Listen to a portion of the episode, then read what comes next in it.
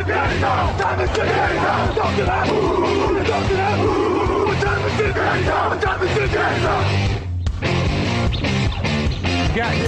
Hulk left slot, Dixie left, T left, Mercedes, wide chip, Ricky, Bieber left, 75, Katie, Omaha, quick going.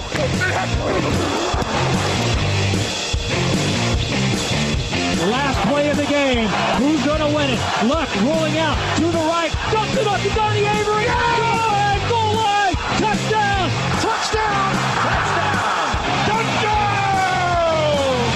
Hello, hello, bonjour et bienvenue à tous dans l'épisode numéro 378 du podcast John Actu. La Matéi, très heureux de vous retrouver pour un nouveau débrief NFL, 10e semaine de compétition dans cette saison 2020. À mes côtés, pour en parler cette semaine, il y a Raoul Villeroy. Bonjour Raoul. Hello, salut.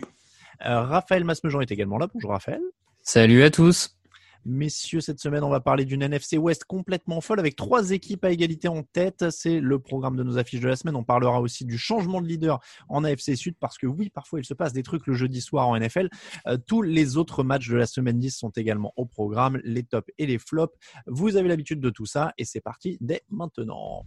Shotgun.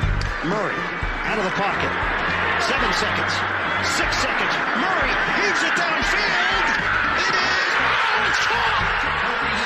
is caught, DeAndre Hopkins, miraculous, it's Murray magic.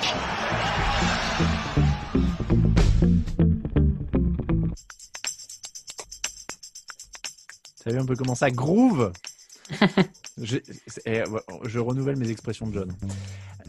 Mais oui, mais les lignes de Bastiak, ça devrait. Cardinals 32, Bills 30. Victoire des Bills à la dernière seconde sur une réception incroyable de DeAndre Hopkins que vous venez d'entendre évidemment entre trois défenseurs. Messieurs, est-ce que les Cardinals rentrent pour de bon dans le groupe des équipes prétendantes, les sérieux, le haut de tableau, la crème de la crème, the cream of the crop, comme on dit chez nos amis anglophones? Raphaël. En tout cas, oui, ils s'affirment comme des prétendants dans une NFC qui paraît peut-être plus ouverte que jamais, j'ai presque envie de dire, même si ces dernières saisons, la NFC, on voit quasiment un représentant différent tous les ans, donc je ne sais pas si elle a vraiment été fermée à un moment, mais ils s'affirment comme une des grosses équipes de leur division. Peut-être pas la crème de la crème parce qu'il y a encore quelques petits défauts dans cette équipe. Enfin, mine de rien, ils battent les Bills à la dernière seconde sur une action on ne peut plus incroyable et qui arrivera sans doute pas tous les week-ends ou alors ça va être incroyable, mais non, ils sont costauds parce qu'ils ont des joueurs de talent qui sont capables de faire la différence et je crois que c'est aussi un peu le fond du, en tout cas moi une des choses que je retiens de ce week-end, c'est que le foot américain est un sport complexe sans aucun doute, plein de stratégies sans aucun doute, mais qu'à la fin de la fin, c'est aussi un sport où des talents supérieurs à d'autres émergent et que quand tu leur confies le ballon, bah c'est aussi le meilleur moyen de gagner. Et je crois que D'Andrew Hopkins l'a un peu rappelé, quoi. Raoul, est-ce que tu es prêt à croire en ces Cardinals pour aller très très loin ? Je suis prêt à imaginer qu'ils aillent assez loin. Maintenant, je sais pas si je les mets encore, comme tu dis, dans la cream of the crop ou je sais pas quoi. C'est ça. Ils ont un très bon bilan. Oui, ils font une super performance. Je suis d'accord avec Raphaël qu'il faut quand même peut-être un tout petit peu modérer. Et sur ce match-là, c'est peut-être un jeu exceptionnel dont on se souviendra, comme d'autres El Mari dont on se souvient. Donc, je sais pas si je les mets encore tout en haut, top 5 NFC. Oui, ça c'est sûr. Est-ce qu'ils ont la régularité pour tenir sur 3 ou 4 matchs de play-off? Mais je sais pas encore trop, il faut voir. Je demande à voir. Il faut un peu d'expérience en play-off généralement. On parle beaucoup de Murray et Hopkins, mais leur l'identité, c'est quand même le jeu au sol. On en parle peu, notamment à cause de cet exploit. Mais il y a 217 yards dans ce match au sol. Ils sont maintenant l'équipe la plus productive de la ligue dans ce secteur. C'est la base pour eux. Ils sont aussi la meilleure attaque de la ligue maintenant avec 425 yards par match en moyenne. Donc, une attaque comme ça, tu peux quand même aller très très loin. je vais oser une comparaison, mais l'an dernier, par exemple, les Ravens, c'était la première équipe au sol, donc c'est pour ça que je prends ce point de comparaison-là. Mais là, j'ai l'impression qu'en plus de ce jeu au sol redoutable, tu rajoutes DeAndre Hopkins, Christian Kirk, Larry Fitzgerald.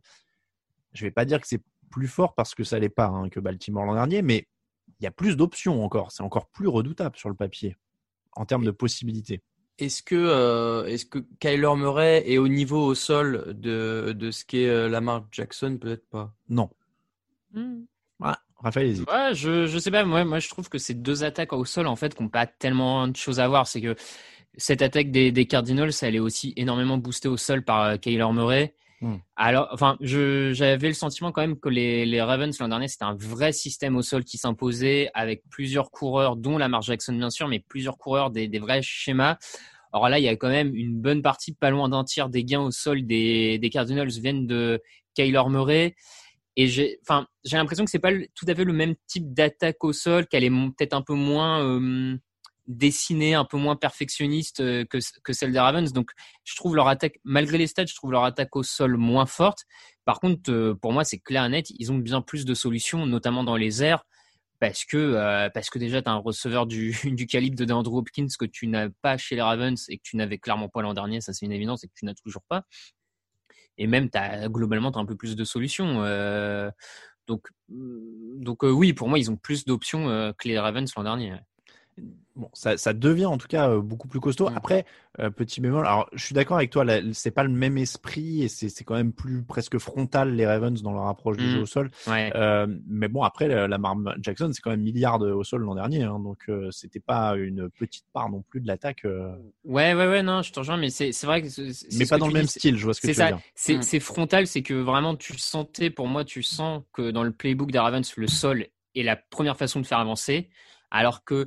Chez les Cardinals, pour moi, c'est d'abord une attaque aérienne, mais qui en fait, elle est tellement elle ouvre tellement de brèches aériennes que le jeu au sol profite de ces brèches pour avancer, pour finalement accumuler des yards. Et je trouve qu'elle est plus construite sur d'abord l'aérien que sur le sol. Quoi. Est-ce que le jeu au sol de Arizona est pas un peu moins, peut-être un peu plus improvisé de la part de Murray? Je me rends bien compte qu'il y a des jeux qui sont dessinés pour lui, mais j'ai l'impression là où Lamar Jackson, tu vois tout de suite, il prend le ballon, il part en courant. Murray, est-ce qu'il lit pas d'abord un peu et s'il voit qu'il n'y a rien, il part en courant? Ouais, je vois aussi un peu plus ça. Ouais. C'est vrai.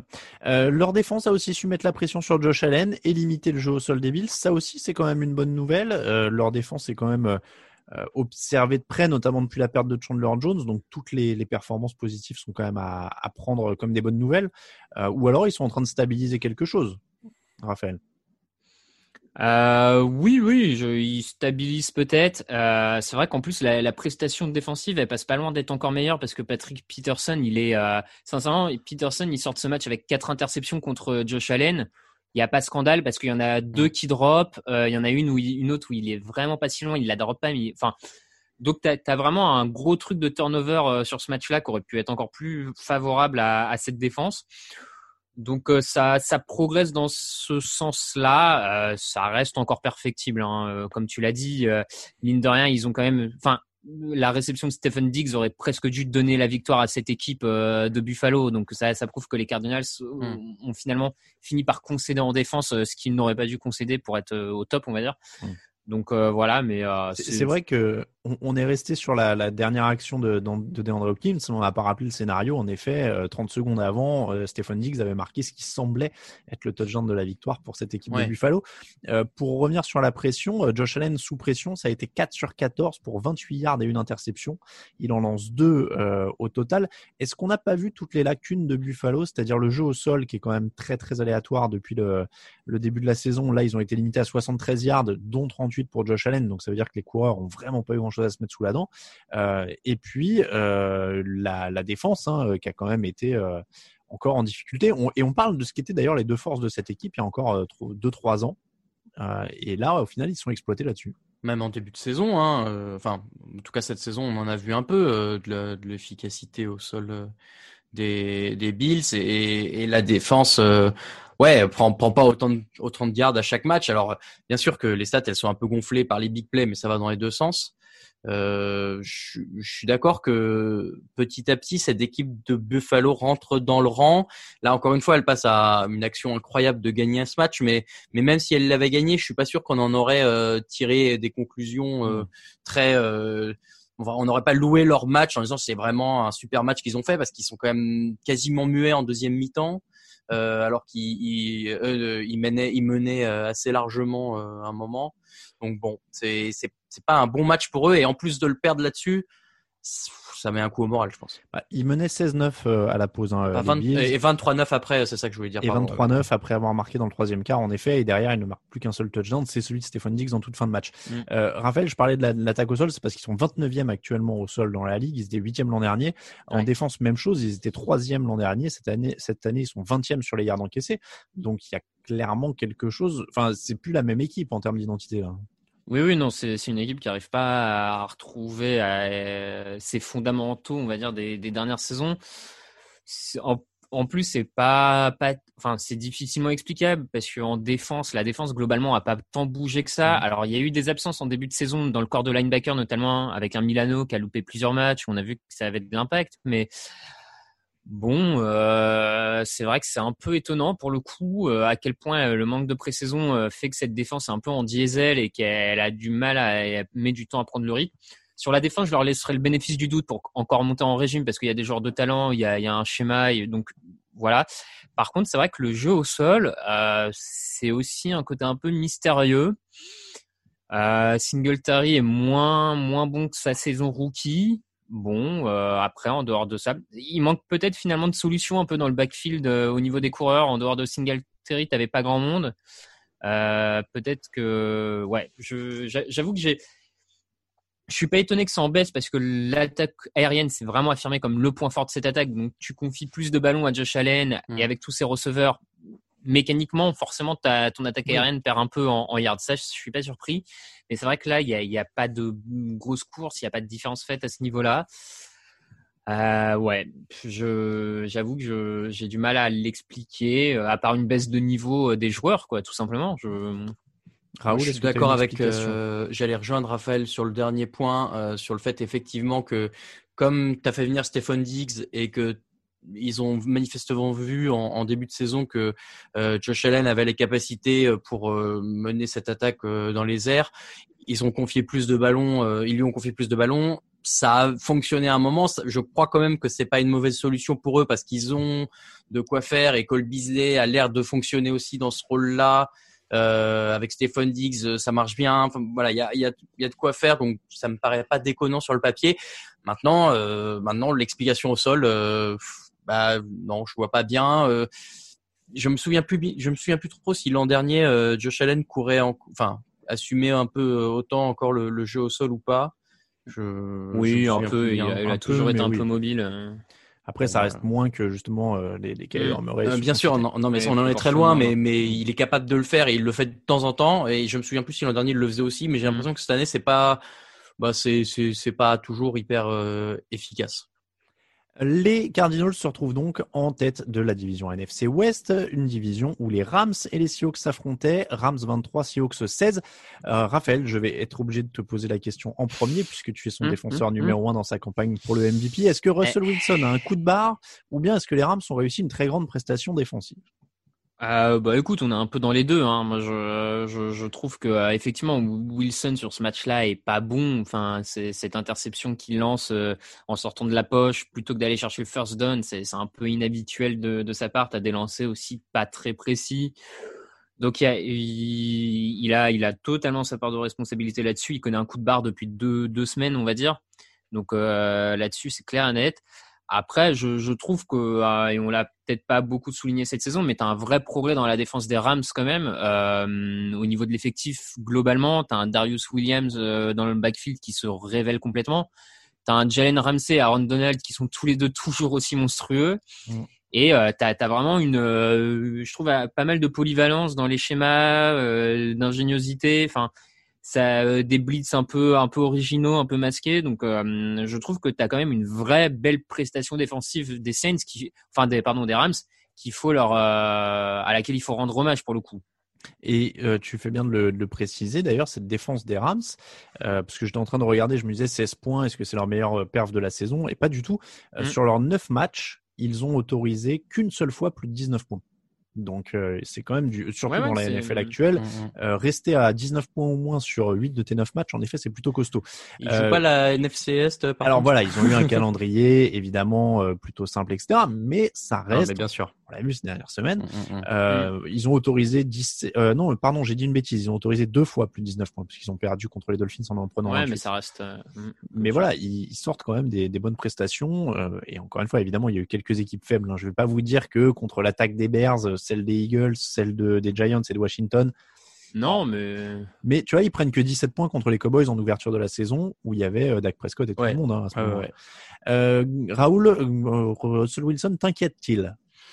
En fait, dans le fond, non, mais oui, je vois, et je suis d'accord avec Raphaël, une baisse de régime depuis 2 semaines.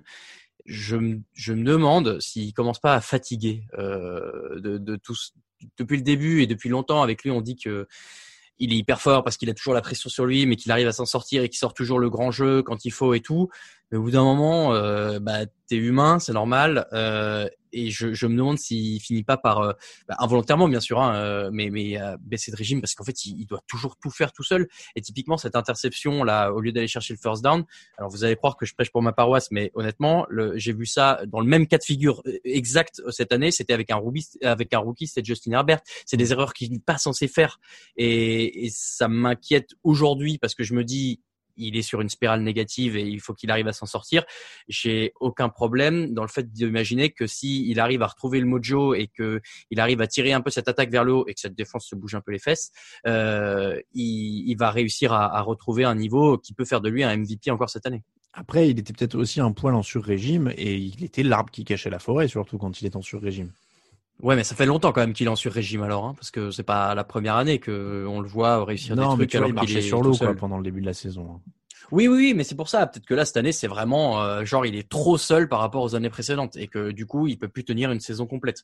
À voir comment le coaching staff arrive à déjà lui le remettre un peu dans le droit chemin et ensuite à faire en sorte qu'autour de lui ça roule parce qu'il pour le coup il peut pas tenir tout seul, ça c'est sûr. Raphaël, ils sont encore favoris ou pas dans cette division du coup parce qu'ils étaient leaders avant cette journée, ils se retrouvent 3e sur les égalités, les départages, etc. puisqu'ils ont tous le même bilan.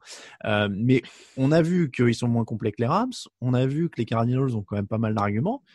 Ça s'annonce quand même beaucoup plus compliqué que prévu la bataille pour le titre de division. Oui, peut-être un peu plus compliqué. Après, je sais pas s'ils restent favoris, mais je les vois pas non plus particulièrement décrochés en fait dans cette lutte parce que malgré tout, moi je pense que leur attaque est meilleure que celle des Rams par exemple.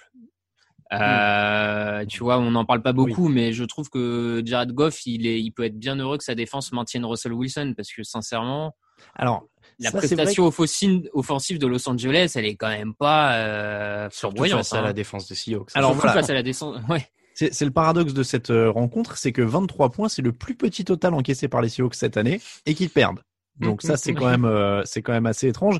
Mais au final, en effet, ça a été un match défensif. Alors on va revenir un petit peu sur celle des Rams. Raphaël, tu disais qu'il faut leur rendre hommage. On va quand même le faire un peu plus longuement. Jalen Ramsey a rendu la vie impossible à DK Metcalf, qui n'a pas pu être ciblé une seule fois sur les 3 premiers cartons et qui termine avec 2 réceptions. Aaron Donald n'a pas de sac, mais il y en a 6 pour ses coéquipiers. Et on sait évidemment qu'il libère des espaces pour tout le monde. Donc clairement, ça a été un gros match défensif pour Los Angeles. On va pas jouer au jeu de les classer, etc. Mais c'est redevenu un vrai point fort, on le disait déjà ces dernières semaines, et ça va être le moteur de cette équipe. Celle de Seattle, donc on l'a dit, ça a été un peu mieux, même si Jared Goff, en effet, n'a pas été au meilleur, mais la défense a été meilleure. Jamal Adams a 2 sacs. Est-ce que ça repart petit à petit? Est-ce qu'il y a des signes encourageants? Oui, un peu quand même. En tout cas, non mais... Encore une fois, on sort de début de saison avec cette défense des Seahawks où c'est abyssal ce qu'on voit sur les saisons, les semaines d'avant. Là, alors effectivement, Jared Goff, c'est pas la panacée, mais je suis obligé. Mais tu t'es obligé de leur reconnaître qu'il y a une dynamique un peu meilleure et effectivement, si tu peux avoir des des têtes d'affiche qui se montrent un peu plus à chaque match, ça peut entraîner un truc. Il y a quand même des bons joueurs dans cette défense normalement, donc ça doit aller mieux et ce genre de match doit leur redonner un peu confiance en eux-mêmes. Raphaël, Jamal Adams n'assure pas la couverture, mais il assure le pass rush. Voilà. Ouais, le pass rush et contre la course. Non, mais c'est là où je rejoins un peu Raoul, c'est que et c'est pour ça que je disais que je les vois pas décrocher non plus dans la course pour cette division, c'est que ils ont une défense qui jusque-là était absolument catastrophique, qui mine de rien depuis 2 semaines commence à montrer quelques signes de vie, parce qu'il y a 2 semaines, par exemple, ils avaient enchaîné les sacs contre Buffalo. Alors ils n'avaient pas gagné, mais ils avaient enchaîné les sacs, montrant qu'il y avait un peu plus de pass rush que prévu. Là, t'as une prestation défensive un peu plus convaincante face pourtant à une équipe qui a des armes aériennes. Ils vont retrouver progressivement Chris Carson dans le jeu au sol. Je sais pas, je me dis qu'il y a quand même des éléments qui font que à peu de choses près, s'ils trouvent la bonne combinaison, notamment en défense, je reste pareil. J'ai du mal à croire que cette défense est aussi mauvaise que ça quand tu vois les noms. J'ai du mal à. Donc je me dis que ils sont pas largués. Ils ont encore quelques espoirs de relancer toute cette dynamique défensive, offensive, et qui fait que s'ils la relancent, je les vois pas inférieurs aux 2 autres équipes devant eux. Tu sais qu'en plus, je regarde leur calendrier. La fin de calendrier, elle est quand même hyper favorable parce que tu as les Cardinals semaine prochaine, donc ça va être important. Mais après, c'est Eagles, Giants, Jets, Washington.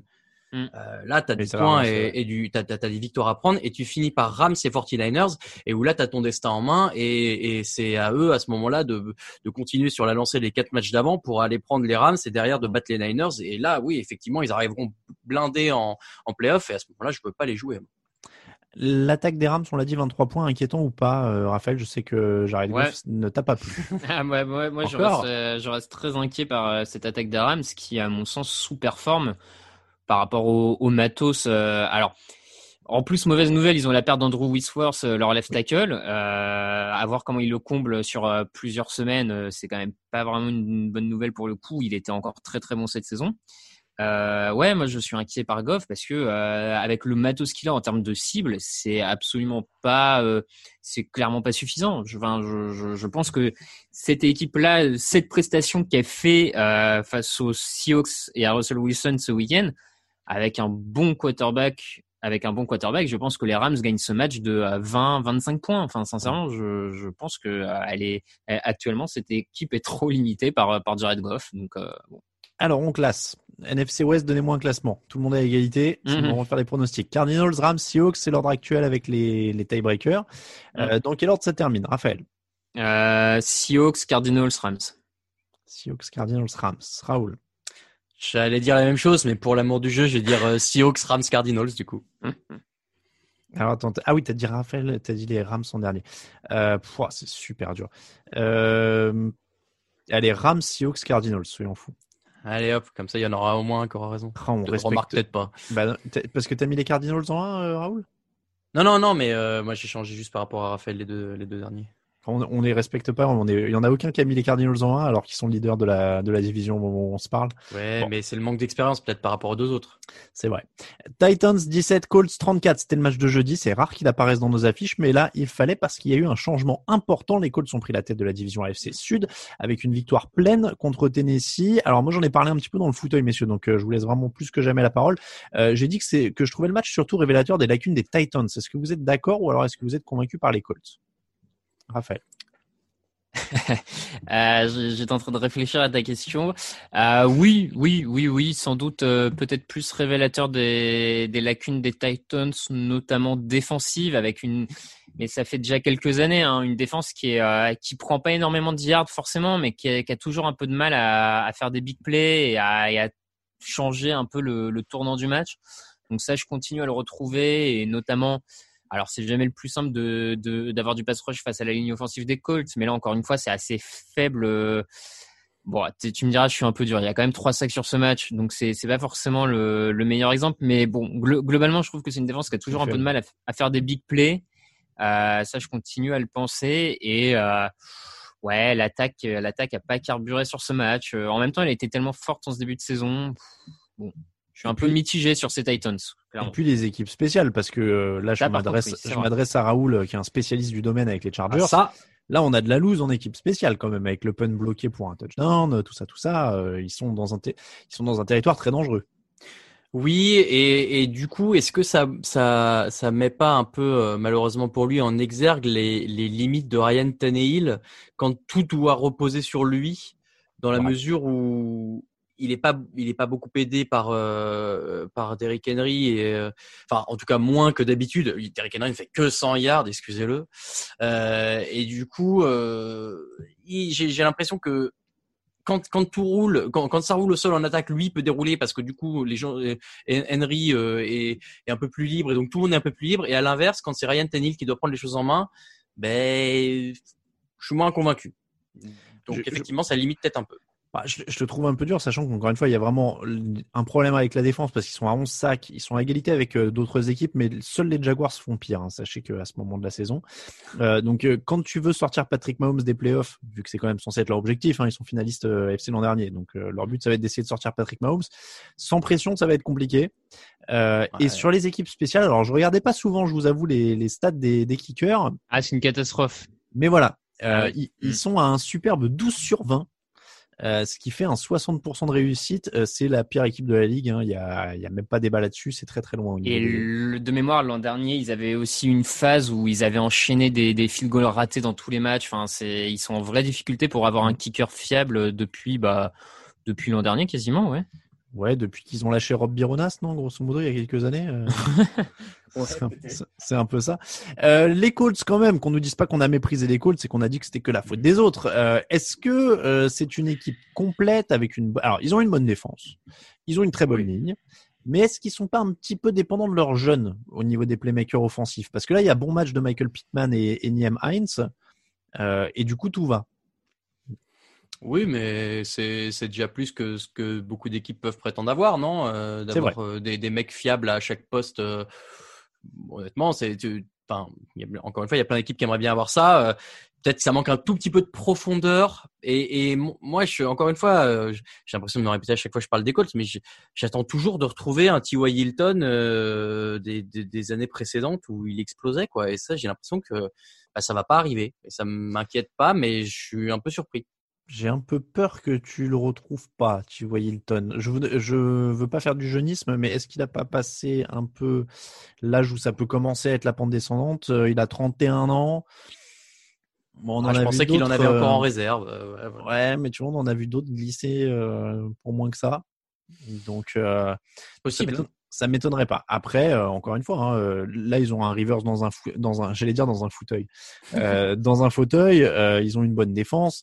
Encore une fois, il reste quand même une très très bonne équipe, dans cette division. T.Y. Hilton, donc a priori, enfin pente descendante ou pas, Raphaël, est-ce que tu penses que ces Colts sont dépendants de leurs jeunes joueurs et que T.Y. Hilton laisse un peu la main d'ailleurs à Pittman et à tout ça ? Dépendant de leurs jeunes, je sais pas. En tout cas, ils en ont besoin, c'est sûr, parce que en dehors d'eux, on va dire qu'il ne reste plus, en tout cas en cible, en skill player, il ne restait plus que T.Y. Hilton, mais qui a l'air, comme vous le dites, de baisser un peu, de pas prendre le rythme, de baisser en niveau.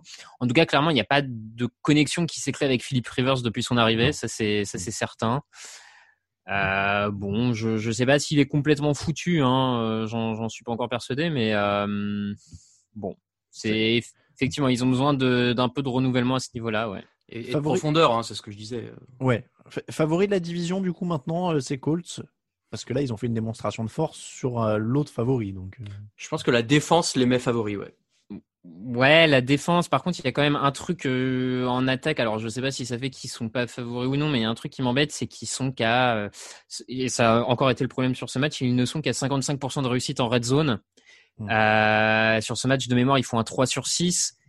Attention, parce que je pense qu'à force de ne pas finir ses actions par un touchdown dans la red zone, ça va se payer. Là, ça passe. Est-ce que ça passera toutes les semaines face aux Titans ? Je suis pas certain non plus, donc attention quand même. Oui, et puis il va falloir en montrer, je trouve, en attaque face à des équipes qui auront peut-être un peu plus de pass rush quand même.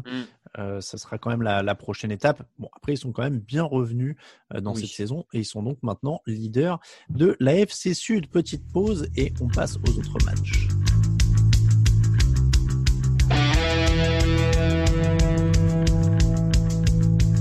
Actu, analyse, résultats, toute l'actu de la NFL, c'est sur touchdownactu.com.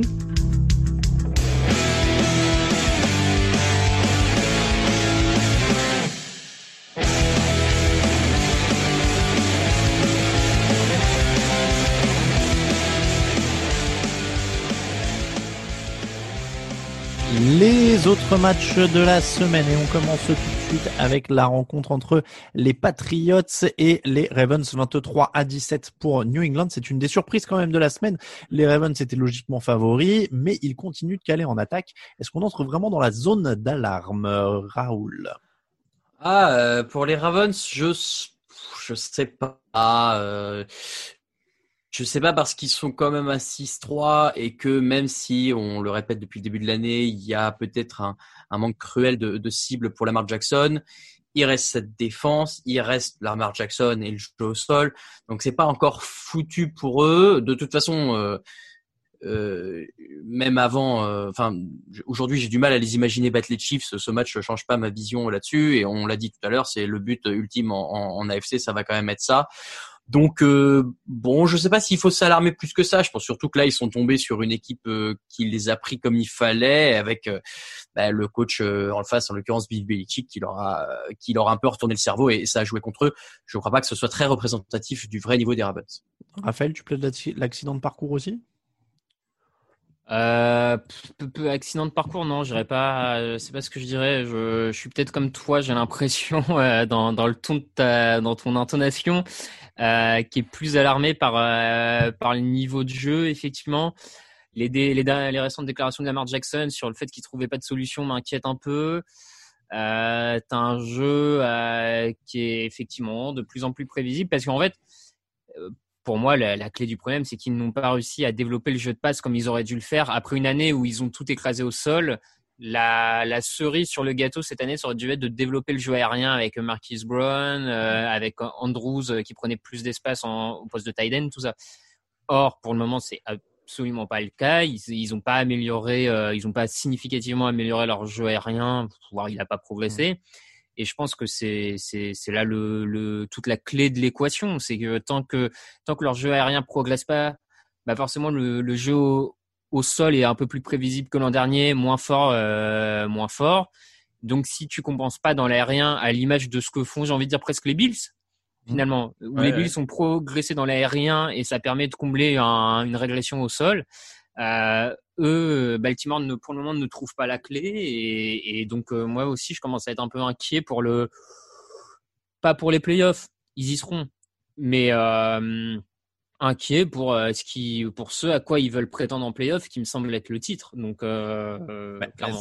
C'est ça. Moi, dans cette perspective-là, c'est quand même un peu embêtant. Ça manque de cible, ça devient prévisible. C'est un vrai problème. Après, sur ce match-là, il y a l'absence de Calais Campbell et la blessure de Brandon Williams qui n'aident pas en défense. Ils se sont fait marcher dessus. Il y a 173 yards au sol de New England.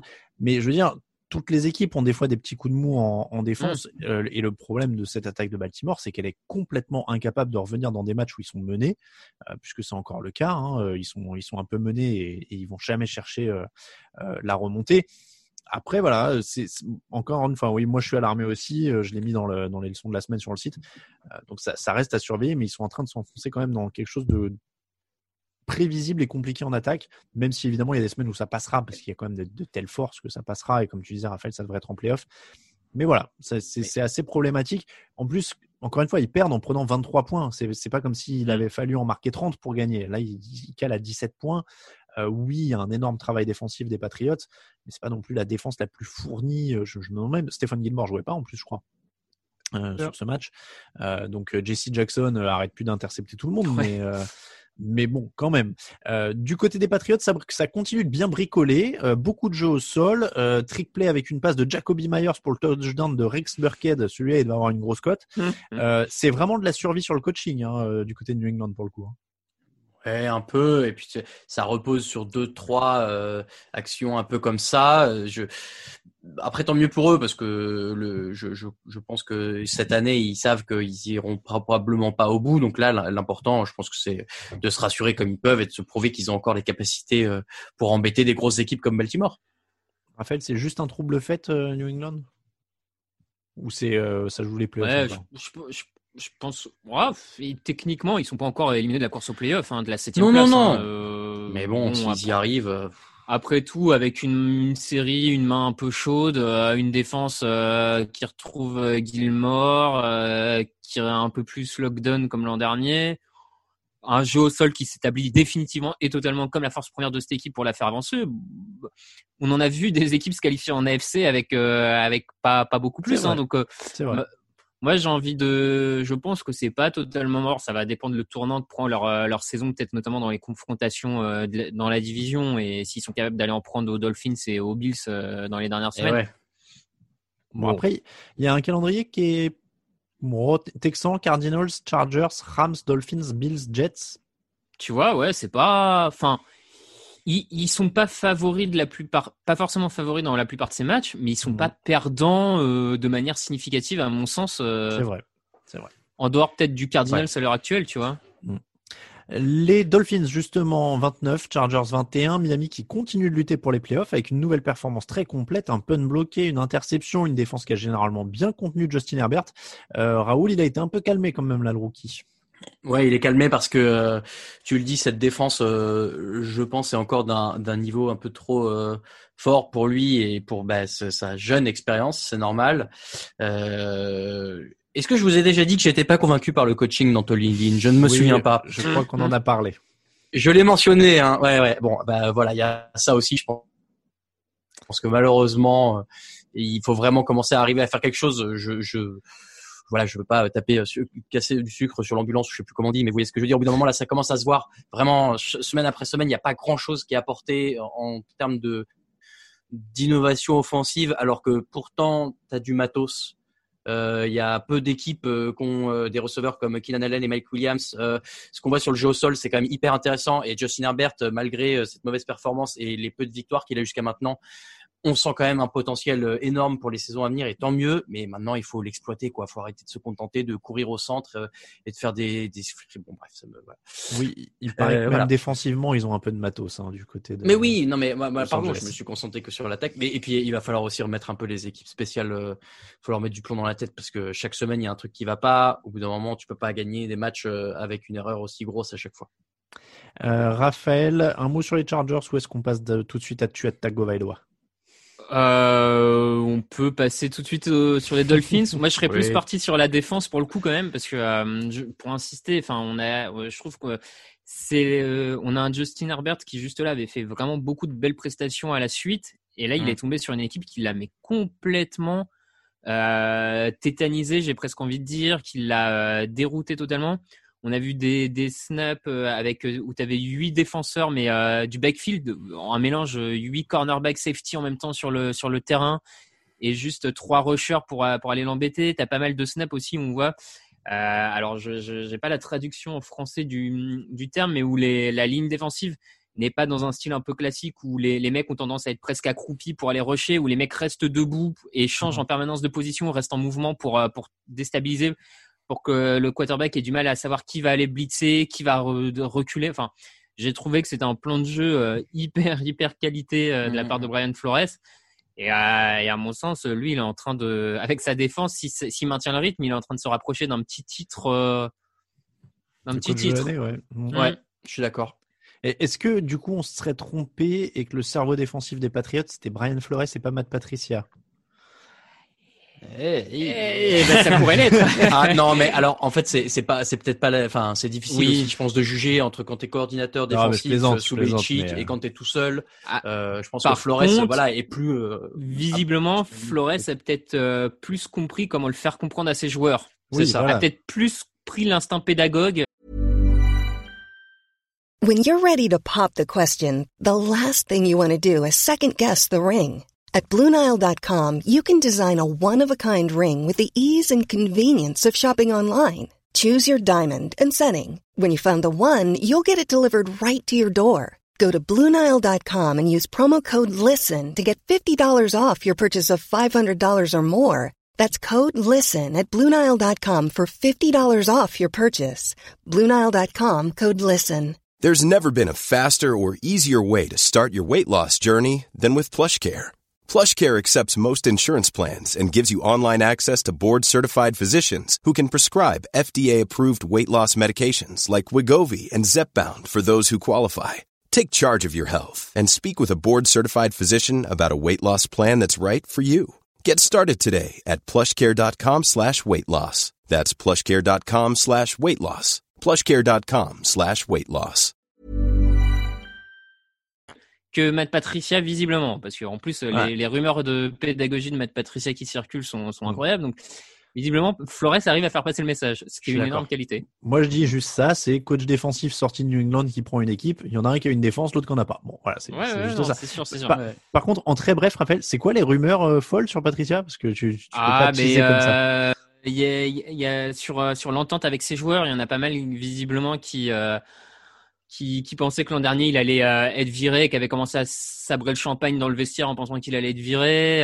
J'ai vu passer des trucs comme ça aussi avec une vidéo de Cam Newton qui leur a été montrée avec Patricia qui leur dit regardez, ça c'est mauvais, et les mecs qui étaient là non mais c'est cool. Enfin bref, visiblement ça a l'air de pas passer du tout. D'accord. Bon, on parlera des Lions un peu plus tard. Bon, tu as Tagovailoa, c'était 15 sur 25, 169 yards, 2 touchdowns. Il continue à être bien géré par les Dolphins. Oui. John Gailey, son coordinateur offensif d'ailleurs, qui le met dans le bain petit à petit. Ouais, il commence à montrer son potentiel. Il y a une passe notamment là en sortie de poche où il sort de la poche pour Mike Gesicki, où il balance en profondeur. Enfin, tu sens que le bonhomme a sans doute un peu de talent, ouais. Raiders 37, Broncos 12. Les Raiders n'avaient volé que 5 ballons avant ce match. C'était le plus petit total de la NFL. Grâce à Denver, ils sont désormais à 10. Un match très chaotique pour les Broncos, notamment 4 interceptions de Drew Lock. Raphaël, je crois que tu en as vu assez avec lui. Oui. Je vais reprendre ce que j'ai dit sur les réseaux sociaux, mais malheureusement, je sais que Drew Lock n'a pas joué tant de matchs que ça, mais j'ai vu beaucoup trop de choses mauvaises pour me dire qu'un jour il sera un quarterback décent. Donc sincèrement là c'est catastrophique. Et comme je crois que tu l'as aussi mis dans les leçons ou je sais plus, mais ou dans un des derniers résumés, mais il comble. En plus ses stats sont fausses parce qu'il comble dans le dernier quart-temps en bombardant, mais en vrai jusqu'au quatrième quart-temps c'est absolument affreux. Son équipe est derrière au score. Enfin, je pense vraiment que Denver doit réfléchir à une autre solution. Enfin, Bon, ils ont rien derrière, hein, donc ils vont tester jusqu'à la fin de l'année. Au moment où ils seront fixés. Raoul, est-ce que tu es déjà fixé ou est-ce que tu attends la fin de l'année ? Comme Raphaël, je suis fixé. Et le pire, c'est que même en 10 ans, dans le dernier quart-temps, il gonfle ses stats. Ses stats, elles restent franchement pas extraordinaires. Donc, sans ça, c'est encore pire. C'est dommage pour les Broncos dans la mesure où il y avait peut-être de quoi faire, notamment au niveau du corps de receveur. Donc, ça attendra un an.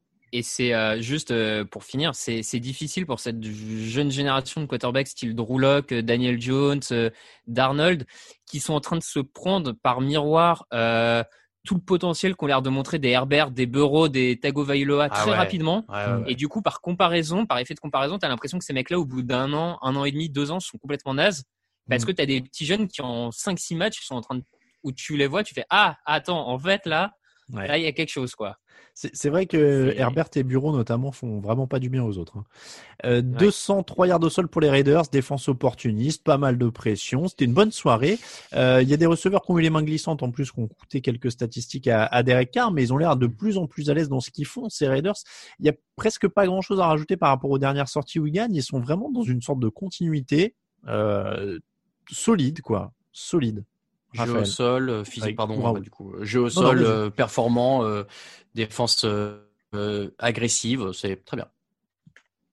Ouais. Raoul a résumé, c'est un plan de jeu un peu années 90, début des années 2000, hein, mais c'est old school. Tant que ça marche, et clairement, pour le coup, on parlait de coach. Gruden a l'air de vraiment être suivi par ses joueurs et de vraiment d'avoir créé un collectif. Donc ça marche, c'est solide, ça se bat les uns pour les autres. Et de temps en temps, ils se permettent de plus en plus de lâcher une petite cerise sur le gâteau avec Derek Carr qui joue un peu plus en profondeur que par le passé. C'est, à mon avis, c'est assez solide pour aller en playoff cette saison. Ouais. Moi, je l'annonce, hein. C'était ma hype. Si ça va en playoff, je présente la première émission des playoffs, le premier fauteuil avec un maillot de Brandon Jacobs. Josh Jacobs. Brandon, c'est le plus ancien. Josh Jacobs, et c'est le maillot à gagner. Je dis ça. Peut-être un maillot à gagner. Steelers 36, Bengals 10, 0 sur 13 pour les Bengals en troisième tentative, 9 punts, 21 pressions sur Joe Burrow. A priori, la défense de Pittsburgh a dominé un petit peu. Et en plus de Ben Roethlisberger sur un gros match avec 4 touchdowns à la passe. Donc là, c'était quand même du domaine de la démonstration de force, on va dire, pour la dernière équipe invaincue de la Ligue, qui est Pittsburgh, pardon, avec encore une fois une victoire là, nette et sans bavure. Ouais, c'était net, sans bavure, comme tu l'as dit. C'est même un peu dommage pour les Bengals qui avaient fait une dernière bonne sortie avant la bye week et qui là peut-être se rend compte à nouveau de la montagne qu'il y a à franchir, à quel point ils sont pas forcément prêts pour tout de suite. Et après, oui, les Steelers, ça déroule sur leur point fort pour le moment, quoi. C'est très costaud. Raoul, toujours aussi fort. Oui, et il faut pas que les Bengals et leurs fans soient inquiets. Je pense que ce résultat est tout à fait normal. Il y a eu des bonnes choses qui ont été prouvées. Joe Burrow est pas catastrophique en plus sur ce match. Donc franchement, voilà. Bah, il est moins bon en deuxième mi-temps, mais après s'être un peu tordu la cheville. Ah oui, et puis donc, quand et après mené, avoir pris des marées en permanence sur chaque snap, quoi. Il y a un moment. Et t'es mené 22-7 à la mi-temps, tu te dis que c'est reparti pour une demi-heure. C'est normal. Non, mais c'est normal. Donc franchement, cette équipe des Bengals, ouais, pour eux, je vois un futur bien plus radieux que ça. Et les Steelers seront pas toujours aussi forts. Il leur arrive de manquer des matchs. Celui-ci n'est pas un match manqué, c'est sûr. Brands 10, Texans 7, c'est un vilain match, mais c'est toujours la course au playoff. 231 yards au sol pour les Brands. Quand Nick Chubb est là, ça change quand même tout ou une bonne partie pour cette équipe de Cleveland. Vous êtes tous les deux à lever les yeux, à faire des grands yeux quand je dis que ça change tout avec Nick Chubb. Bon, clairement, c'est pas la même équipe. Bon, après, Raphaël, ça reste pas très impressionnant quand même sur le score global, hein. Oui, non, mais c'est sûr, c'est un peu les verres vides, verres à moitié vide, verres à moitié plein. C'est que Nick Chubb fait beaucoup de bien à cette attaque parce que il a une vraie, il apporte de la stabilité dans le jeu, il fait avancer le ballon. On l'a encore vu sur sa course qui aurait pu finir sur un touchdown en fin de match et permettre d'avoir un écart un peu plus grand. Et lui s'arrête, sort en touche pour que la fin du match soit sifflée, quoi. Lui. Donc, en tout cas, il apporte ça. Après, effectivement, si on regarde de l'autre côté, c'est que malgré cet apport offensif de Nick Chubb, ça reste compliqué dans le jeu global en attaque. En red zone, ils ont un peu de mal, un peu. Et puis Baker Mayfield, bon, c'est un peu compliqué quand même, hein. Malheureusement, je sais pas trop quoi dire d'autre parce que ça se voit juste en fait. C'est une défense des Texans en plus qui est pas bonne. Donc oui, donc bon. Oui, non, mais Baker Mayfield est à 12 sur 20 pour 132 yards hein, sur ce match. Donc Baker Mayfield a gagné, alors j'allais dire pas moins, parce que j'allais dire il a gagné moins de yards que Nick Chubb, mais si on cumule avec les yards, non, il a pas de yards à la réception, j'essayais de feinter, mais bon, 126 yards au sol pour Nick Chubb, 132 yards à la passe pour Baker Mayfield. En effet, c'est pas tout à fait l'équilibre des forces habituelles en NFL actuellement. Mais après, ça gagne et ça fait 6 victoires, 3 défaites. Et il y a une bonne défense. Parce que mine de rien, bon, Deshaun Watson est limité à 163 yards à la passe et un touchdown. Il arrive toujours à trouver des solutions d'habitude de Deshaun Watson. Au moins, Cleveland peut se reposer sur sa défense et son jeu au sol, Raoul, c'est déjà ça. Oui, maintenant, là, on commence à arriver dans la période de la saison où on voit plus que gagner des matchs de saison régulière. Et bah, de ce qu'on voit, oui, Nick Chubb et Kareem Hunt au sol, ça va fonctionner, mais est-ce que ça va suffire? J'ai du mal à l'imaginer. Honnêtement, je comprends que les Browns s'en satisfassent parce qu'ils viennent de tellement loin historiquement. Ouais, oui. Donc franchement, aussi, je comprends tout à fait et je veux bien croire que ce soit une vraie performance, enfin une vraie amélioration en tout cas. Maintenant, bon, on va pas se mentir, c'est pas non plus exceptionnel. Cette défense, elle est forte, mais moi aujourd'hui, je sais pas si j'ai de la place dans les top défenses de la NFL, peut-être plus de l'AFC déjà. Bon, c'est très bien, tant mieux pour eux. Il y a une progression. Je pense pas non plus que ça aille au bout. Faut peut-être pas exagérer. Du côté de Houston, la souffrance continue. Je pense que le bout, c'est vraiment pas le but de Cleveland cette année. C'est déjà de retrouver les playoffs, ce qui serait pour cette équipe après. L'enfer des une victoire en 2 ans d'il y a quelque peu de temps, ce qui serait déjà beau. Pas mal. C'est vrai. On est d'accord. Et on rappelle aussi quand même que ce match se jouait dans des conditions climatiques assez difficiles, ce qui a pu jouer pour les deux équipes. Ouais, puis alors du coup, je vais pas être très optimiste sur Cleveland, mais oublions pas, c'est clairement, c'est le genre de match que Cleveland ne gagnait jamais ces 10 dernières années. Enfin, un match comme ça, sincèrement. Au moins, ils ont fait le minimum vital pour se tenir à la fin, ce qui est déjà quand même pas mal. Giants 27, Eagles 17. C'était un match très important dans la division NFC Est. Les Giants sont donc désormais une équipe plus sérieuse que les Eagles, parce que, alors c'est un miracle. Officiellement, les deux équipes n'ont pas perdu de ballon. C'est pas faute d'avoir essayé du côté de Philadelphie, puisqu'il y a 3 fumbles qu'ils ont recouverts eux-mêmes. Philadelphie qui est à 0 sur 9 en 3e tentative, 11 pénalités, beaucoup de pression sur Carson Wentz. Alors, on a souvent dit, il valent mieux que ça, il y a les blessures, ils vont se reprendre. Est-ce que finalement, ils valent pas juste ça ? C'est-à-dire que c'est une équipe brouillonne, pas très bonne, avec un quarterback dont on sait plus vraiment s'il est surmené ou si lui-même se surmène. Je veux pas faire le rageux, mais moi j'ai toujours eu ça. Honnêtement, non mais c'est vrai. Cette équipe des Eagles, elle m'a jamais beaucoup inspiré. Même l'année où ils vont au bout, j'étais surpris à chaque match qui continue d'avancer. Et ouais, Carson Wentz, moi je sais pas. Encore une fois, j'entendrai qu'on me dise que c'est parce que j'ai rien avec cette équipe ou quoi, mais il m'a jamais inspiré grand chose, quoi. Et du coup, après, je suis pas surpris aujourd'hui. Voilà. C'est vrai que je peux même entendre l'argument de leur run au Super Bowl, c'est un coup de chaud, et en dehors de ça, c'est vrai que c'est une équipe ultra irrégulière. Et c'est un coup de chaud très défensif en plus, à l'époque. Donc voilà. Sauf le Super Bowl où ça attaque dans tous les sens. D'accord. Mais c'était Nick Foles. C'est vrai. Raphaël, coup de chaud ou pas coup de chaud ? Est-ce que cette équipe, elle est-ce qu'elle vaut là ? Et voilà. En tout cas, elle s'en rapproche forcément. Il y a un moment quand t'en arrives à 8 matchs dans la saison ou 9 matchs où tu n'as pas fait. Enfin, t'as des victoires parce que tu tombes sur des équipes plus mauvaises que toi, mais t'as fait aucun vrai bon match. Forcément, oui. C'est ce que tu vaux. Il y a manifestement, pour moi, c'est assez quand même flagrant qu'il y a un problème de coaching. Enfin, les coachs ne trouvent aucune solution. Carson Wentz, c'est en totale difficulté. Je suis un peu étonné, moi, sincèrement. Je vais pas faire le. Enfin, j'en attendais plus de cette équipe des Eagles. Je les pensais vraiment un peu meilleure que ça. Donc, je suis assez surpris et du coup, j'ai du mal à me l'expliquer. Je sais pas. Non, mais tu mets toutes les blessures, tu mets un coaching staff qui a en effet du mal à retrouver des solutions, et ça fait quand même pas mal de choses, pas mal de joueurs vieillissants, donc il y a des baisses de Vence qui a régressé, c'est certain. Voilà. Est-ce que c'est l'impact aussi de ne pas avoir eu de solutions qui lui ont été proposées, de ne pas avoir eu de cible pendant un moment qu'on fait qu'il a régressé ? Enfin, il y a une conjugaison de plein de choses, mais il se trouve qu'on dirait maintenant que cette équipe est moins bonne que les Giants, ce qui est quand même pas un truc qu'on imaginait dire au début de la saison. Mais au final, ils ont joué des Giants qui ont été sérieux, qui n'ont pas perdu de ballon, qui défendent dur et qui ont même maintenant un Daniel Jones qui va chercher des gains au sol et qui s'arrache un peu et ils font même une petite réception. Et qui perd pas de ballon. Voilà, une petite passe longue de temps en temps. Donc, j'ai envie de dire, est-ce que si Daniel Jones, on va pas dire ne perd pas de ballon, mais limite les pertes de balles, les Giants maintenant sont pas les favoris de cette division, quoi. Si on se base sur ce match, oui. Maintenant, toi-même, tu sais que à tout moment, ça repart dans tous les sens et qu'il perd 5 ballons au prochain match et qu'il tombe tout seul dans la end zone adverse, dans sa end zone. Moi, je veux plus me lancer dans les pronos sur la NFCS. Ça me donne des maux de crâne.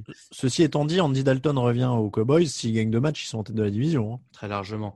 Ouais, le Dalton qu'on a vu, son seul match, tu m'excuseras. Non, je sais, mais je jure plus de rien. Ça faisait pas avancer grand-chose. Je sais, mais... Tu vois, il a plein de cibles, il a Ezekiel Elliott. Si Mike McCarthy a un coup de chaud de 3 matchs, ça peut les faire remonter devant eux. Oui. Après, sur la dynamique actuelle, quelqu'un qui verrait les Giants capable d'aller titiller jusqu'à la fin de saison la tête de division, ça me semble pas incohérent pour le coup. On l'a dit la semaine dernière, ils ont ce qui a l'air d'être la meilleure défense. Ouais. Là, ils l'ont prouvé, du coup. Voilà, ils l'ont prouvé. À partir du moment où Daniel Jones ne perd plus de ballon, ça fait 2 matchs de suite. Alors, clairement, 2 matchs de suite, ça paraît ridicule, mais en vrai, il en avait pas fait. Sans en perdre, il en avait fait qu'un en 25, je sais plus combien, en 18. Là, il en perd pas pendant 2 matchs. La ligne offensive est mieux, faut le dire aussi. Elle ouvre des brèches pour le jeu au sol, elle protège mieux Daniel Jones. Moi, je trouve que progressivement, Ouais, j'aurais tendance à les voir favoris. Ouais. C'est incroyable. C'est incroyable. Imagine s'ils avaient Saquon Barkley en plus. Ça aurait été pas mal. Oui. Ça aurait été pas mal. Bon, les Panthers 23, Buccaneers 46. On s'en doutait quand même pas mal. Les Buccaneers n'allaient pas se faire ratatiner toutes les semaines comme contre les Saints. Donc là, ils ont déroulé 46 points, plus de 500 yards. Et la nouveauté, c'est que c'était grâce au sol. Alors, 210 yards, dont une course de 98 yards, hein, quand même. Ça fait un peu, ouais. Donc, Ronald Jones a pris le pouvoir. Bon, ils montrent encore une fois qu'ils sont très complets.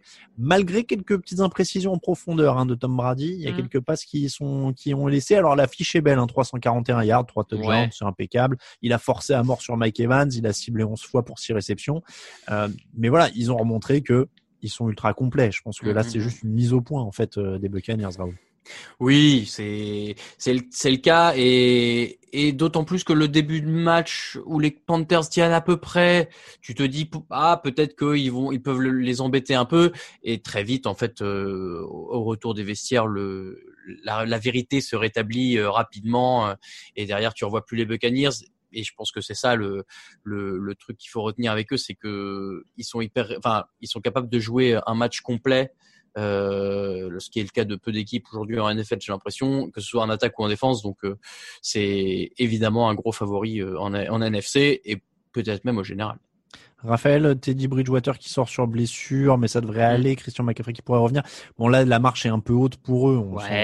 Je trouve que leur niveau, en fait, est bien reflété dans ce match. C'est une équipe accrocheuse qui s'est bien battue quasiment presque toute la première mi-temps parce qu'il y a il y a une défense qui arrive à faire quelques jeux intéressants, une attaque qui arrive aussi un peu à avancer de temps en temps, mais malgré tout c'est encore trop court à l'heure actuelle et je trouve que le scénario de ce match reflète vraiment le niveau de cette équipe de Carolina qui est encore trop courte et qui doit progresser un peu partout, mais bon. On passe aux Saints 27, 49ers 13. Drew Brees est sorti avec une blessure aux côtes. Finalement, c'est un pneumothorax et 5 côtes cassées. J'ai bien le compte. J'espère que je dis pas une bêtise sur le nombre de côtes. Je crois qu'il y en a 5. Donc, il va être absent plusieurs semaines a priori. On n'a pas encore le délai exact. On vous invite à aller voir sur le site pour les précisions quand ça va retomber. La défense a pris le relais. 8 quarterback hits, 2 sacks, 9 passes défendues, 1 interception. Avant de parler de l'attaque, parce qu'évidemment, c'est le gros sujet, mais on va prendre le contre-pied en commençant par la défense. La montée en puissance de la défense des Saints, c'est quand même le fait marquant de ces dernières semaines. Alors oui, il n'y a pas grand monde en face. C'est encore Nick Mullens. Il y a toujours un camion de blessés, etc. Mais la défense des Saints monte en puissance. Oui, et tant mieux parce que elle aurait pas tenu ce rythme-là en play-off. Effectivement, les Nick Mullens, c'est peut-être plus facile pour eux que s'il y avait eu l'armada complète des 49ers, mais c'est le genre de truc, tu vois, semaine 10, c'est peut-être le moment de commencer à arriver à lancer une dynamique qui leur sert en fin de saison. Ouais. Raphaël, cette défense, elle te rassure ? Oui, rassure. Bah, après, elle m'a quand même plus rassuré la semaine dernière avec la démonstration face à Tampa Bay que cette semaine. Elle est encore plus. Ouais. T'as vu, je dis les Patriots, je pense à Tom Brady. Bah oui, bien sûr. Ouais, je vois ça. Ouais. Elle est encore plus indicative et celle de la semaine dernière. Là, ils se font un peu surprendre en tout début de match. Ils se prennent un touchdown et puis après derrière ça ferme. Ouais. Et donc ça monte en régime et ça monte surtout en régime au niveau de Marshon Latimore et Janoris Jenkins. C'est ce qui était le plus important au final parce que leur défense contre la course et leur front seven globalement était correct jusque-là. C'était dans les airs qui prenaient cher. Donc là, si eux se mettent enfin à jouer, c'est de bon augure pour la suite. Ouais. Alors, passons au sujet majeur. Drew Brees est sorti. Son équipe menait 17-10 à la pause. Ensuite, on a eu majoritairement Jameis Winston et une série de Taysom Hill, où Taysom Hill n'a fait que courir. Il n'a pas lancé une seule passe. Aujourd'hui, Sean Payton a dit qu'il voulait pas annoncer son titulaire, qu'il l'annoncerait en fin de semaine. Jameis Winston, c'était un 6 sur 10, 63 yards. Je l'ai pas dit. Là, ils lui ont fait lancer que 2 passes de plus de 11 yards. Ils sont pas fous. Bon, a priori, c'est censé être Jameis Winston quand même, le quarterback remplaçant. Bah, ce serait logique en vrai. Taysom Hill, je pense que la série de Taysom Hill, c'est pour voir ce que ça donne. Genre tiens, si on essayait, j'imagine assez bien Sean Payton faire ce genre de truc. Tiens, la prochaine, on va mettre que Taysom Hill, on va faire que courir, ça va être bien. Et oui, logiquement, Jameis Winston est un vrai quarterback. Aujourd'hui, tu mets Jameis Winston titulaire. Enfin, ça me paraît très difficilement défendable de faire l'inverse. Raphaël, à tes expressions de visage, je ne savais pas si tu étais d'accord ou pas. Du coup. Ouais, ma caméra n'est pas de très bonne qualité, du coup, on ne s'en rend pas bien compte. Ah non, mais pour moi, il y a zéro débat. C'est Jameis Winston, le quarterback. Peut-être que Taysom Hill aura un peu plus de ballons avec Winston en quarterback et peut-être qu'ils vont faire un peu plus de trick play en laissant Hill lancer la balle. Ça, c'est possible. Oui. Mais pour moi, il y a zéro débat. Et rien que le fait que d'ailleurs, quand Taysom Hill rentre, ce ne soit que des courses alors que Winston, tu le fasses passer. Enfin, ouais. Le but, c'est pas de faire courir Winston. Hein. Alors, je spoil du coup l'émission de jeudi, mais Jameis Winston, vous faites partie des gens qui croient qu'il va ressusciter sa carrière, que ça va être une belle histoire, qu'il va les emmener au Super Bowl. Ça serait dingue. Alors, ça serait hyper drôle, mais j'avais beaucoup de mal à y croire. T'imagines Winston qui gagne le Super Bowl à Tampa Bay avec le rival Saints et qui balance un gros W léché sur l'écran en plein Super. Ah, moi, j'achète. Hein. alors, t'achètes, mais est-ce que ça a une chance d'arriver? Voilà. Merci. Après, ceci étant, je pense que vu les skill players qu'il y a dans cette équipe, vu la défense, je pense que les Saints vont gagner des matchs avec Winston. Hein. J'ai aucun doute là-dessus. Oui, je crois. Franchement, je crois que j'étais plus rassuré quand ils ont mis Teddy Bridgewater l'an dernier que Winston là. Ouais. Parce que Winston, moi je veux bien qu'on me vende oui, mais là il y a Sean Payton, oui, mais c'est différent, etc.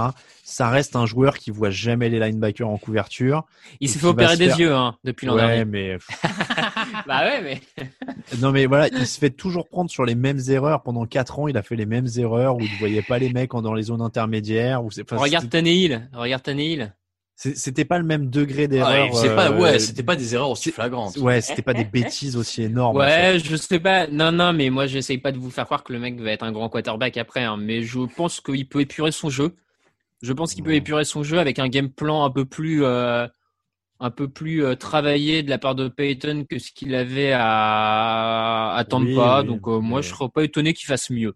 Après, t'auras plus de spectacle qu'avec Bridgewater. Mais pour moi, il y a zéro chance qu'il les emmène loin. S'ils se retrouvaient par miracle à la tête de l'équipe en play-off, ils vont pas au bout. Hein. C'est pas possible. Et pour citer, je crois que c'était Laurent Ciara, un dauphin, t'en fais pas un requin, à mon avis. Ouais. T'as jamais vu cette conf de presse, Raphaël ? Non, ça me dit rien là, comme ça. Je t'enverrai le lien. C'est une des plus belles conférences de presse que tu verras de ta vie. Packers 24, Jaguars 20. Ça devait être un match facile pour Green Bay. Ça n'a pas été vraiment le cas, notamment parce qu'ils se sont fait marcher dessus encore une fois. La ligne offensive de Jacksonville a dominé. James Robinson a gagné 109 yards de sol. Ils ont un moyen de régler ça un peu, les Packers, pour moins se faire marcher dessus, parce que là, c'était les Jaguars. Il y aura d'autres équipes qui vont tenter de faire ça en playoff, a priori, ici, de les jouer. Vous grimacez tous les deux. Mais non, mais il y a toujours des solutions, c'est de faire mieux. Enfin, je vois pas bien, quoi. C'est sûr que là, en semaine 9 d'une saison où tu peux plus faire de transfert, etc., je pose la question parce que ça peut être maintenant rédhibitoire. Ils ont un coach qui a pas l'air de s'ajuster beaucoup, puisqu'il l'aurait déjà fait depuis l'année dernière. Ouais, c'est que de l'interne. L'an dernier, c'est à cause de leur défense au sol qu'ils se font sortir des playoffs face aux 49ers, où ils se font découper comme pas permis. Cette saison, déjà, les matchs qu'ils ont perdus, c'était en partie à cause de ça. Enfin, en partie à cause de la défense au sol. Ça recommence où ils se font mettre en difficulté là-dessus. Clairement, c'est un de leurs facteurs X. À chaque fois, quand on fait nos fiches d'avant-saison pour les équipes en play-off, je pense que le facteur X de Green Bay en play-off, ça sera sa défense au sol. Donc, clairement problématique. Raoul, les exploits de Jack Luton, ou presque exploits, puisque donc il a tenu jusqu'au dernier drive, et puis là au moins la défense de Green Bay quand même à ce moment-là est sortie, mais encore une fois c'était pas contre la course, contre la passe, ils peuvent faire des choses, ils l'ont bien neutralisé en fin de match. Ça reste un point d'inquiétude et pour Green Bay, mais donc je veux dire pour les Jaguars, Jack Luton, c'est mieux que Minshew Mania, ou là où on est vraiment parti sur de la draft. Je pense que ils savent ce qu'ils ont avec Minshew. Ils essayent de voir d'ici la fin de la saison ce qu'ils peuvent avoir avec Luton. C'est pas honteux, hein. Il fait, il tient quasi jusqu'à la fin. Tu l'as dit. Cette défaite, il a fait ce qu'il a pu en tout cas. Donc bon. Pourquoi pas? Écoute, en tout cas, je ne serais pas surpris qu'on veuille continuer avec lui jusqu'à la fin de la saison, et puis qu'à la fin de la saison, on décide de ce qu'on va faire du côté de Jacksonville. Aaron Rodgers, de son côté, a été très bon malgré le vent. C'était du très bon Aaron Rodgers. C'est une défense évidemment un peu faible. Bears 13, Vikings 19. L'attaque des Bears qui continue de sombrer dans les abysses de la nullité. 149 yards au total face à une défense des Vikings qui n'était pas non plus terriblement effrayante à un moment de la saison. Nick Foles est blessé. Alors, il n'a pas de fracture visiblement au niveau des hanches. Donc, il pourrait rejouer après leur semaine de repos, puisque là, ils entament leur semaine de repos. Bonne nouvelle, Mitchell Trubisky sera aussi remis de sa blessure. Donc, le choix va pouvoir être possible entre Foles et Trubisky. Il glisse en 8e position de la conférence. 5 victoires, 5 défaites. Et on commence à avoir du mal à les voir en play-off. Parce que là, je veux dire, à coup de 149 yards par match, il n'y a pas grand-chose à faire. Hein. Yes, la vérité éclate enfin. Depuis le début de la saison, je le réclame. J'osais pas le dire, mais voilà, on nous a dit oui, ils ont un bon bilan, vous allez voir, etc. Vous êtes un peu médisant avec eux. Ah non, c'est juste qu'ils n'avaient pas été encore exposés et là, ça ne fait qu'empirer. Et puis il y a des matchs qui prennent au début sur des malentendus énormes. Voilà, tu as fait des émissions du jeudi avec moi, Alain et Raphaël aussi. Hein, vous savez que depuis le début, je n'attends qu'une chose, c'est qu'on arrête de croire que les Bears sont une bonne équipe cette année. C'est une excellente défense. Je crois que j'avais fait un papier dans les leçons de la semaine où j'ai dit que c'était la pire équipe de l'histoire à 5 victoires de défaite ou un truc comme ça. Mais j'en serais pas choqué parce que vraiment ils ont une très très bonne défense et heureusement parce que sinon ce serait abyssal. Et ils ont Cordarrelle Patterson qui est quand même spécialement doué quand il s'agit de faire du retour de coup de pied. Mais sinon, au secours, quoi. C'est vrai que sur les 13 points, il y a un touchdown de Cordarrelle Patterson sur l'équipe spéciale. Il n'y a pas de touchdown offensif dans ce match. Donc bon, c'est assez dur. Je pense qu'on a à peu près tout dit sur cette équipe. Elle a une excellente défense. Elle a une attaque qui est au fond du trou. Maintenant, ça va se compliquer. Le calendrier, en plus, il n'est pas affreux. Hein. C'est Packers. Bon, alors, il y a Packers 2 fois. Ça va les enterrer. Mais il y a Lions, Texans, Vikings, Jaguars pour le reste. C'est pas des trucs injouables la défense qu'ils ont.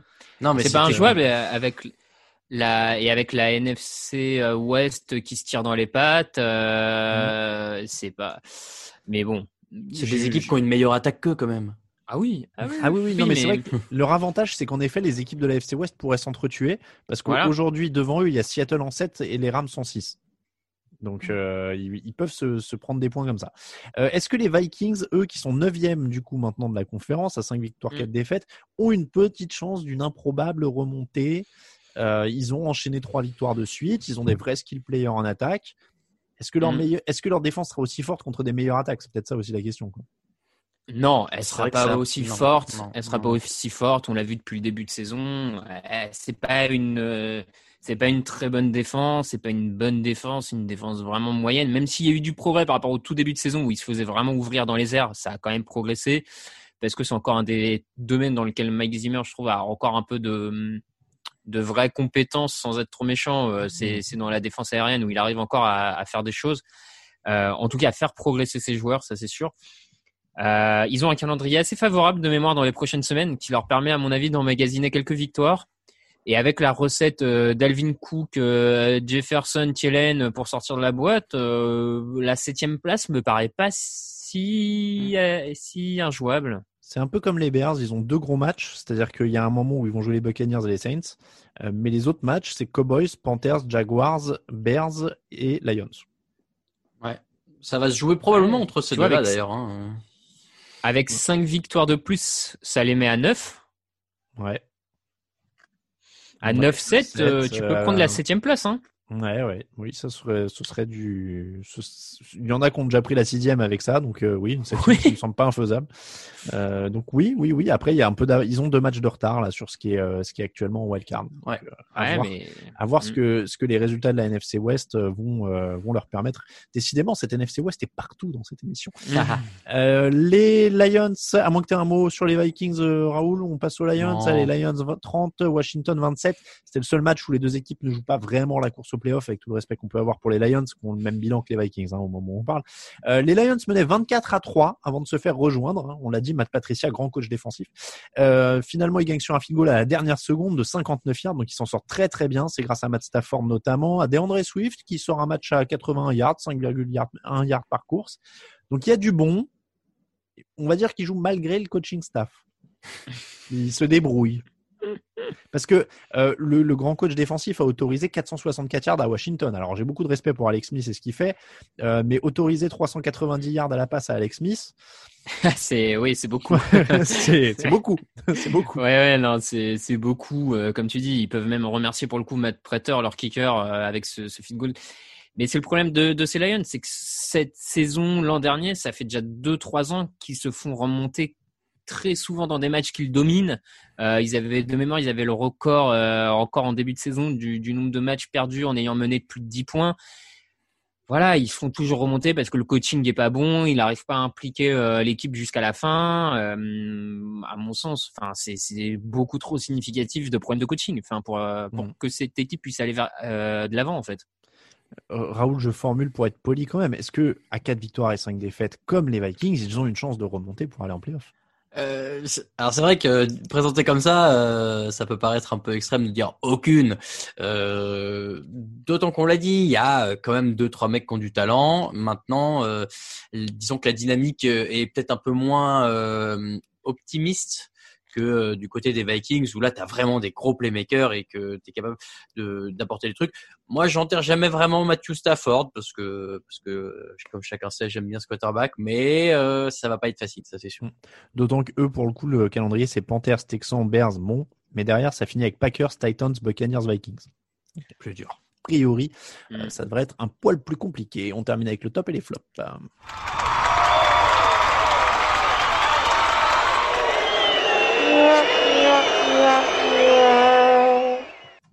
Les tops et les flops de la semaine, Raphaël, on te laisse commencer. Alors, mon top, ça sera en même temps une petite dédicace aux fans des Cardinals sur Twitter, mais c'est DeAndre Hopkins.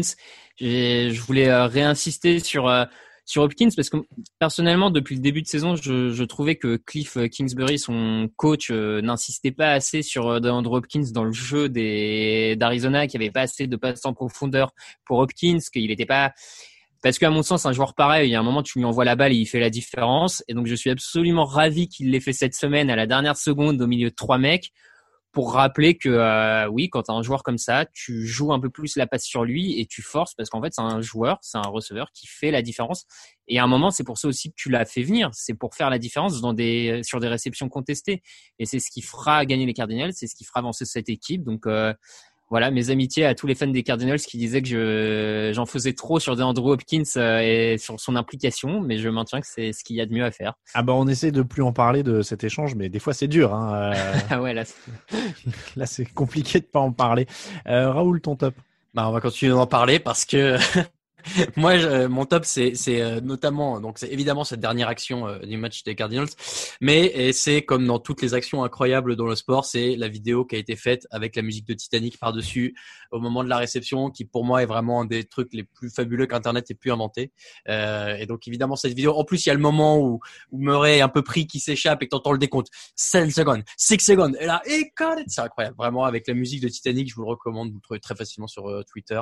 Et d'ailleurs, ce stade qui est quand même le théâtre de beaucoup d'événements de ce genre, avec notamment l'interception de Malcolm Butler à la dernière seconde, c'était aussi à Arizona face aux Seahawks au Super Bowl, et il y avait eu Aaron Rodgers au divisional round face aux Cardinals qui avait fait une action de dingue aussi à la fin du match. J'ai vu une image passer où il y a plein de trucs qui se sont passés là-bas. Bon bah voilà, ça continue. Le helmet catch. Le helmet catch, évidemment. Et donc voilà, ce stade qui est quand même le théâtre de belles émotions. En top, moi je vais prendre Jalen Ramsey. Il a un gros contrat à 100 millions de dollars et je sais que les gens aiment bien rappeler il a été trop payé, mais du coup c'est bien de les rappeler quand il y a des mecs qui font des bonnes performances aussi, parce que là le mec il a rappelé qui c'est le patron. J'ose jamais trop le dire parce que quand Raoul est là, mais j'aime bien, tu sais l'expression il va voir qui c'est Raoul. Mais du coup là Raoul, aller, c'est Raoul quoi. C'est moi Raoul. Mais non mais tu peux y aller, je vois très bien. Et entre nous d'ailleurs, je me permets un deuxième petit top, mais on l'a mis sur le site, c'est Joe Burrow qui disait je ne jouerai pas aussi mal très souvent. J'aime bien parce que je trouve qu'on manque de joueurs qui disent des trucs des fois un peu qui se mouillent un peu quoi. Ouais.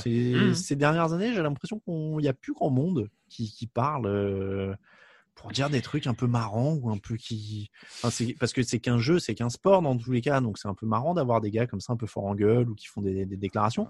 Et ça manque un peu. Donc, j'aime bien que Bureau se mouille un peu. J'ai vu sur certaines déclats, là, cette année, il n'hésite pas quoi, à annoncer un peu ce qu'il va faire. Et je trouve qu'on manque un peu de mecs comme ça. Raphaël, ton flop? Eh ben, mon flop, c'est Drew Lock. J'en ai parlé dans le résumé des Broncos, mais j'en peux plus. Surtout que j'ai remarqué, alors je sais pas si tu le fais exprès, monsieur Mattei, mais je me retrouve souvent avec le résumé des Broncos. Ah, donc, non, ça fait pas mal de fois que je me brûle la rétine sur Drew Lock. J'en peux juste plus. Donc, si John Elway pouvait drafter un autre quarterback qui ne soit pas juste grand et, voilà.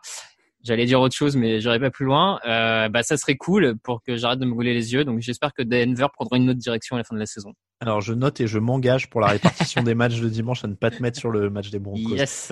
Raoul. Mon flop, je suis trop triste. Mon gars sûr, Jason Sanders, qui a raté un field goal et qui, du coup, met fin à sa saison parfaite au pied. Voilà. Jusqu'à maintenant, c'était le dernier défenseur des kickers parfaits et il n'y en a plus cette année en NFL. Donc, je suis triste pour lui. J'avais cru voir qu'il y avait une autre équipe qui était à 100% de field goal, non? Alors, field goal peut-être, mais si tu penses à Lutz chez les Saints, il a raté un extra point. Ah, d'accord. Là, Sanders, il avait rien raté jusqu'à maintenant. D'accord. Ah oui, non, mais d'accord. Parce qu'en fait, il y a les Seahawks qui sont à 100% de field goal, mais avec un extra point raté. Les Steelers sont à 100% de field goal, mais avec 3 extra points ratés. Et les Packers sont à 100% de field goal, mais avec un extra point raté. En effet. Bon, voilà. Donc, Sanders, il avait tout réussi. Et voilà. Ah oui, mais c'est pas grave, il est fort quand même. Il est à 20 sur 21 sur les field goals et 23 sur 23 sur les extra points, ouais. Respect. Le flop pour moi, c'est les Eagles. Du coup, pareil, un truc dont on a parlé dans les résumés. Mais là, c'est surtout que tête de la division ou pas, maintenant, il faut que des têtes tombent. Donc, au pire, à la fin de l'année, même s'ils font les playoffs, il va falloir renouveler. Ça va être le moment de renouveler. On va commencer par le coaching staff. On va peut-être laisser un an ou deux à Carson Wentz au cas où, surtout qu'il a un gros contrat. Mais là, il va être l'heure de changer un peu des choses. C'est comme ça que se termine l'épisode numéro 378 du podcast Jean Actu. Merci à vous. On vous remercie si vous nous soutenez sur Tipeee et si vous ne nous soutenez pas non plus sur Tipeee, d'ailleurs, on vous remercie. N'hésitez pas à rejoindre ceux qui le font.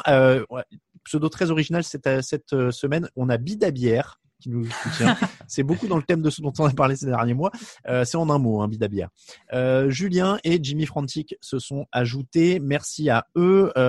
Et j'en profite pour préciser, on a changé les contreparties sur la page Tipeee. C'est-à-dire que maintenant, tous les goodies sont disponibles séparément. C'est-à-dire que vous pouvez prendre juste le porte-clés, juste les stickers ou juste les sous-verts. Alors qu'avant, c'était des lots. En fait, pour avoir le porte-clés, il fallait prendre tout le reste. Voilà. Donc, c'est plus pratique. Là, vous pouvez tout prendre. Ils sont tous, c'est que des contreparties à 15 euros. Et est-ce qu'on peut changer chaque mois pour tous les avoir ? Non, mais en fait, tu peux changer. Alors non, en fait, tu peux choisir. C'est-à-dire, tu mets 15 balles ou alors tu peux mettre 30 et tu choisis 2 des contreparties. Génial. Et comme ça, tu peux avoir au choix soit un porte-clés et des sous-verts, soit des stickers. Voilà. Et si... Alors non, juste les stickers sont passés à 10 euros. On les a mis un poil moins cher que les autres pour que plus de monde ait accès à un goodies du site. Voilà. Donc, il y a un petit pack de 2 stickers à 10 euros. Et sinon, tous les autres contreparties sont passés à 15 et c'est au choix. Vous pouvez prendre. Alors, on a rajouté les pins d'ailleurs. Ils sont de retour, donc les pins, les magnettes, le porte-clés et les sous-verts, plus les stickers, ça fait 5 goodies différents et il y a un pack évidemment si vous voulez tout, il y a un pack la totale dans les contreparties où vous pouvez tout avoir. Voilà, on vous remercie en tout cas encore une fois, merci beaucoup Raphaël, merci beaucoup Raoul. Eh ben, merci à tous les deux. Et on se retrouve jeudi pour l'émission preview. On se retrouve dimanche pour le fauteuil. La semaine prochaine, c'est déjà la semaine prochaine, il y aura Thanksgiving. Évidemment, on mettra les détails sur le site, mais on vous prépare un live comme d'habitude pendant le premier match. On vous mettra les détails très très vite sur le site. Pour nous suivre, touchdownactu.com justement, Twitter @tdactu, Instagram @touchdownactu en entier, Facebook @tdactu, @Raphaël_TDA pour Raphaël sur Twitter, @RaoulVDG pour Raoul, @Talamatic pour moi-même. On vous rappelle que toute l'actu de la NFL, c'est sur touchdownactu.com. Comme le générique, c'est signé Kickban. On les remercie beaucoup. Je vous remercie encore. Merci les gars. Merci messieurs. À très bientôt. Ciao. Les meilleures analyses, fromage et jeux de mots. Tout sur le foutu est en TDAQ. Le mardi, le jeudi, tailgate au risotto. Les meilleures recettes en TDAQ. Fameux pour JJ Watt, Bismuth pour Marshall Lynch, Procast Global Beckham, Tom Brady quarterback, calé sur le fauteuil, option Madame Irma, à la fin on compte les points et on finit en requin.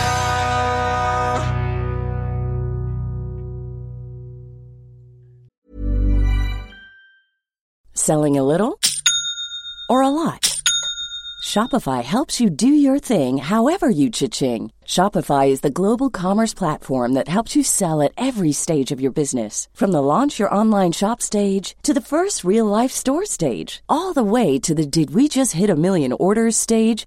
Shopify is there to help you grow. Shopify helps you turn browsers into buyers with the internet's best converting checkout. 36% better on average compared to other leading commerce platforms. Because businesses that grow, grow with Shopify. Get a $1 per month trial period at shopify.com/work. Shopify.com/work. Planning for your next trip? Elevate your travel style with Quince. Quince has all the jet-setting essentials you'll want for your next getaway, like European linen, premium luggage options, buttery soft Italian leather bags, and so much more. And it's all priced at 50 to 80% less than similar brands. Plus, Quince only works with factories that use safe and ethical manufacturing practices. Pack your bags with high-quality essentials you'll be wearing for vacations to come with Quince. Go to quince.com/trip for free shipping and 365-day returns.